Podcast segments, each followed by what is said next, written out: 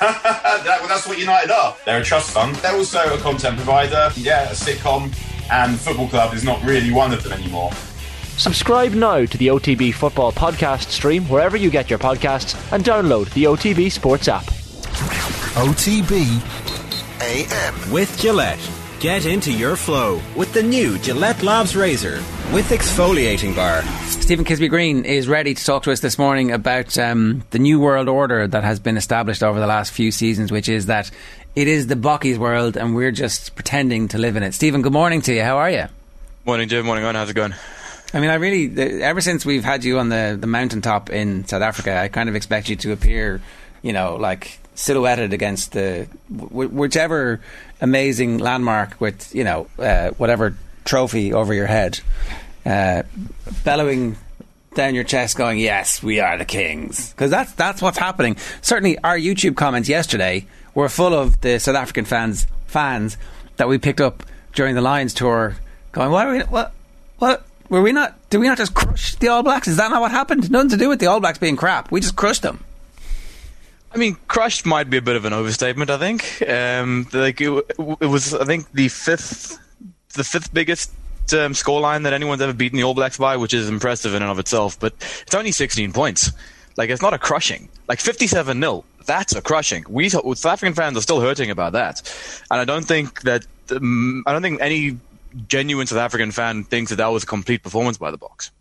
Like it was, it was a good win, definitely. But I, but but as we've been pointing out on on, on all both shows uh, this week, this is not a good All Black side. So beating them by 16 points is the bare minimum we should be doing as as the Springbok side. We we were making the point on the show the other day. I think it was Mark Johan who wrote that they felt pity for the All Blacks uh, at some point in the game. So they actually pulled up. They thought, nah. Now I know the try. Uh, there's very very late try, so maybe the 16 point is when they start pulling up. But certainly in and around there, they're like they start to, to feel sorry for their foe.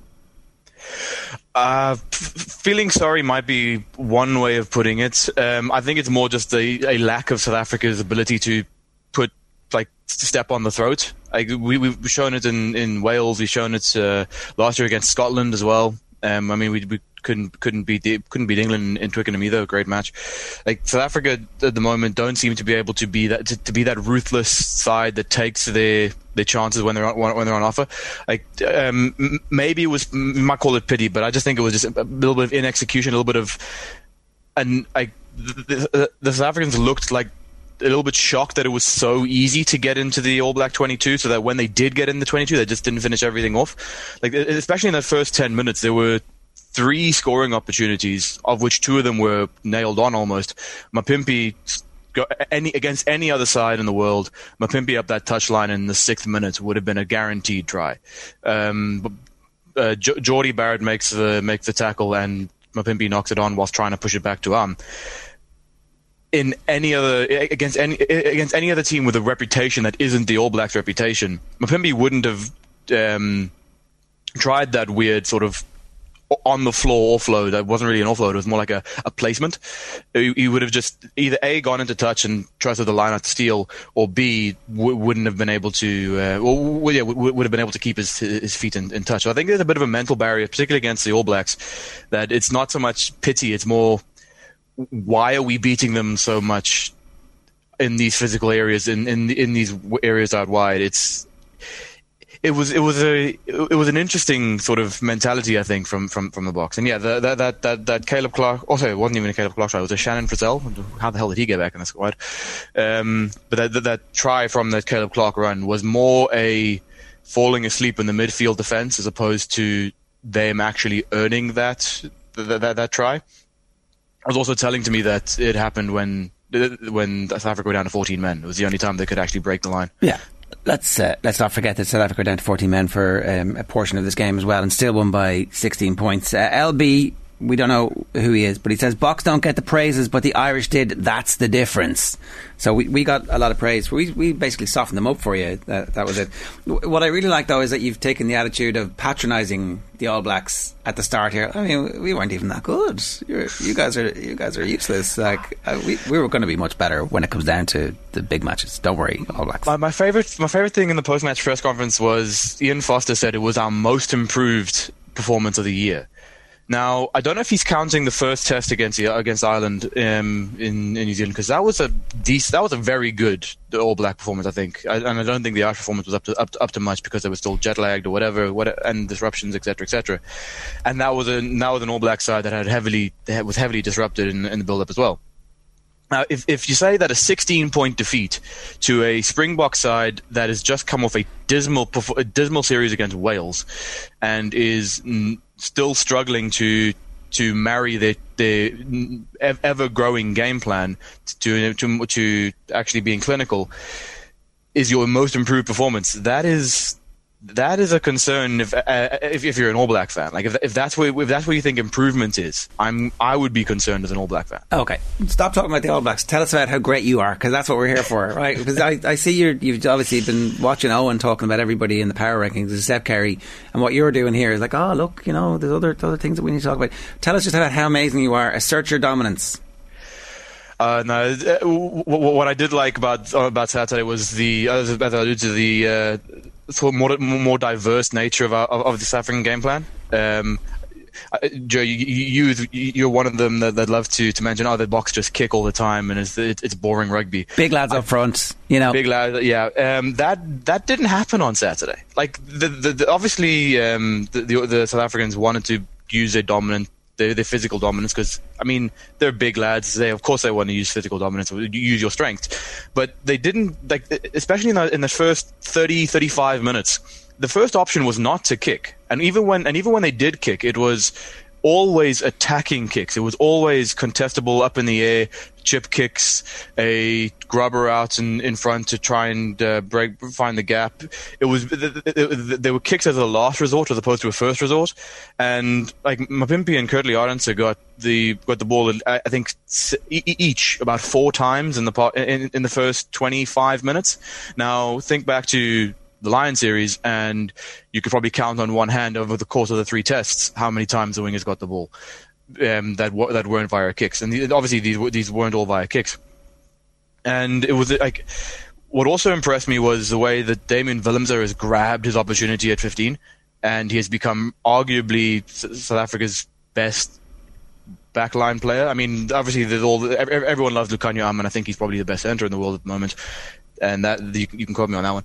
Um, but Damian Willemse to me was particularly interesting. What is particularly interesting is the way that he countered the All Black kicking game. Like the All Blacks, as opposed to the South Africans who kicked for for um, if, if not for touch, at least for the sidelines, and tried tried to force the error there.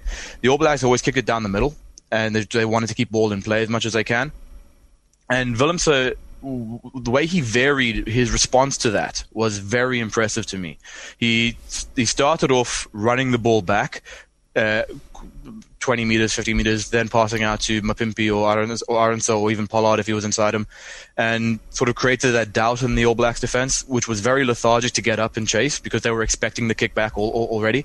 And then when Willemse saw that the, the, All Blacks actually started pressing up and was just leaving Barrett behind, that's when he started kicking back. And unfortunately, I mean, there was a one miss kick that wasn't really a miss kick. It was actually just brilliant, brilliant play by Barrett to keep the ball in that led to that 40 meter break from Barrett from from his in goal line.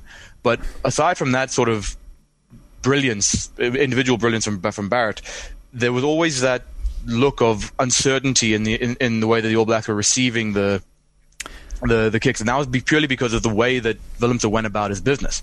He created that doubt in the mind because he's got that step, he's got that kick, he's got that complete performance, and it just it just showed how this this South African side has developed a game plan that is not quite there yet, but it's it's it's on track for 2023. Who's behind that? Who's the the brain power behind that? Um, it could be a Rassie influence, but I would also, um, I think Sticks, um, the assistant coach Sticks, is probably the one that's that's in charge of of the the counter attacking game.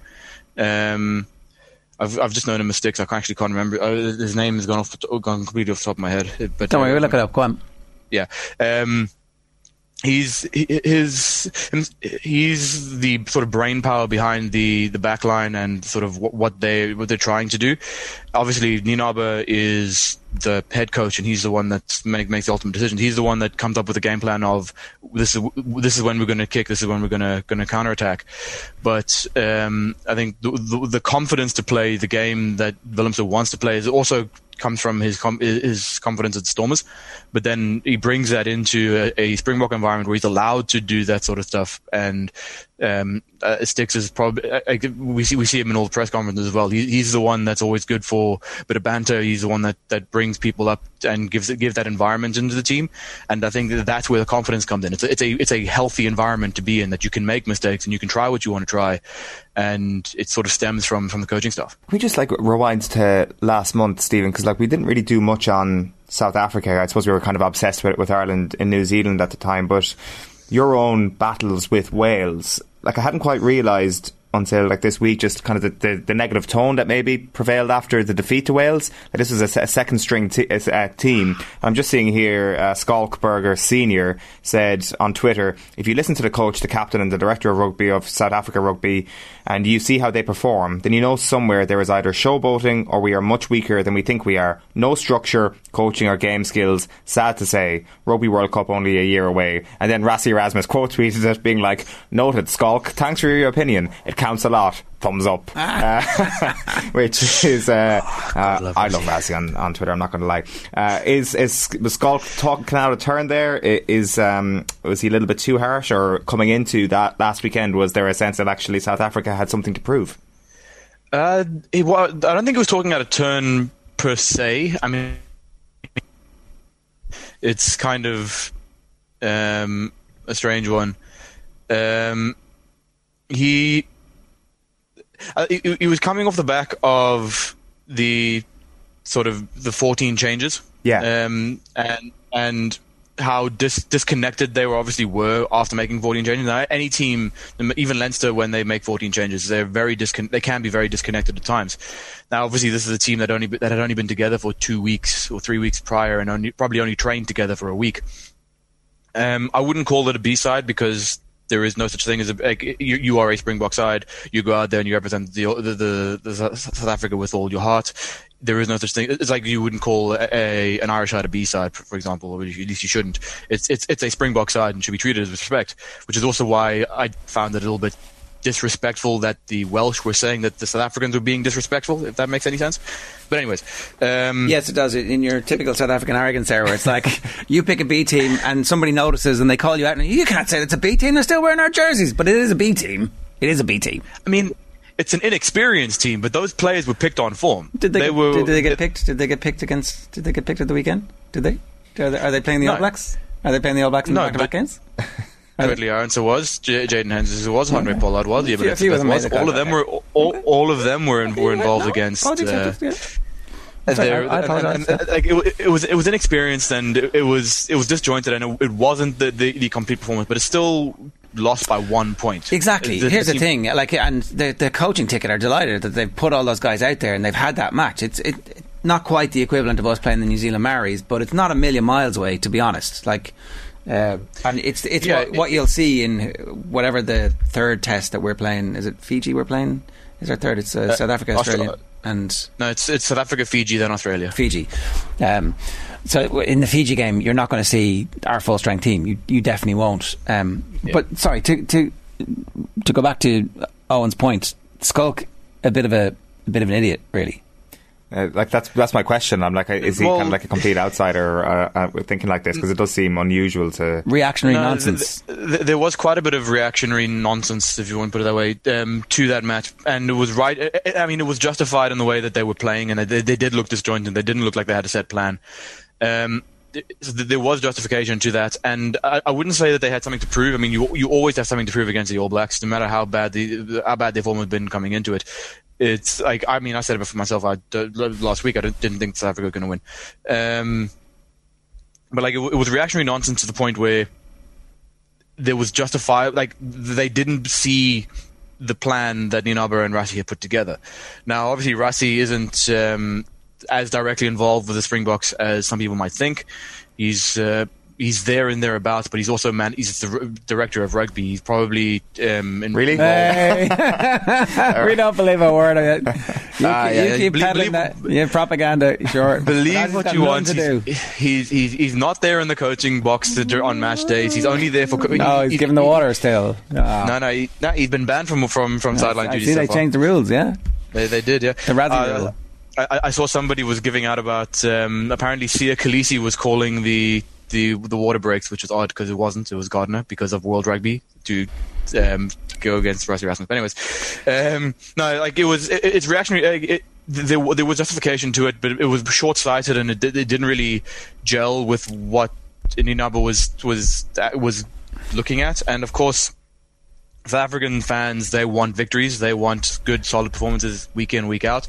They they they think that's the bare minimum they should get. And when a team goes out and, and plays as disjointedly as that against Wales, Okay. there is a bit of a reaction. Always. and then and then obviously they picked their strongest team, and uh, now they're a much better squad, ready for the World Cup a year out. So uh, I've just looked at the odds. Um, they're five to one to win the World Cup, which seems ridiculous. At this stage, I would make them and France favourites. There has to be like, but they're they're not. They're nowhere near favourites. France are five to two. New Zealand are three to one. England are five to one, and South Africa are five to one. I would have South Africa way ahead of England, and I have South Africa way ahead of New Zealand. What is it because of Ireland the are fact 11 that to two. They've got a challenging quarter final, maybe, but so do New Zealand. So, like, it, it doesn't make any sense for them to, to be on What, that. sorry, what side of the draw? They're, they're going to play the. They're not going to play they- Ireland or France in the quarter final. Is that right? no, Oh, no, they're they're going to play. New, they're going to play New Zealand or France. Or New Ze- New Zealand or France. Okay. and Ireland are going to play New Zealand or France. But then the semi-final will be either probably Australia or England for one of them, and then the, so basically theoretically, the, Ireland and Ireland and South Africa can meet in the final, or Ireland and New Zealand can meet in the final, or Ireland and France, or South Africa and France can meet in the final. It yeah. So basically, whoever plays in the quarterfinals. So give me, give me South only Africa's path to the final. um, likely at this. Assume you beat Ireland in the group stages, right? Yeah. assuming we beat Ireland in the group stages, um, and assuming that that France lose to New Zealand, then South no, Africa. let's assume France win.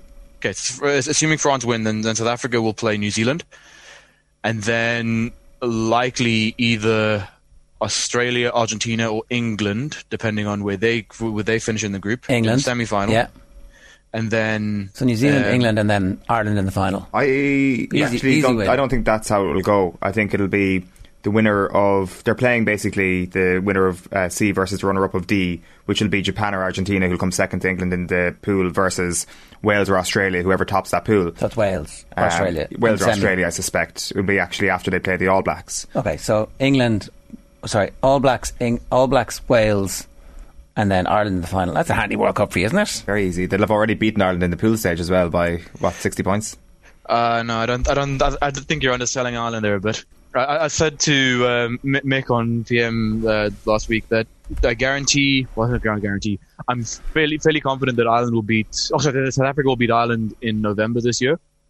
But I've got absolutely no idea what, what how the teams are going to play in in a year's time. Do you have like um, off the top of your head like what is uh, like the power ranking in world rugby right now? Like, the, do the world rankings?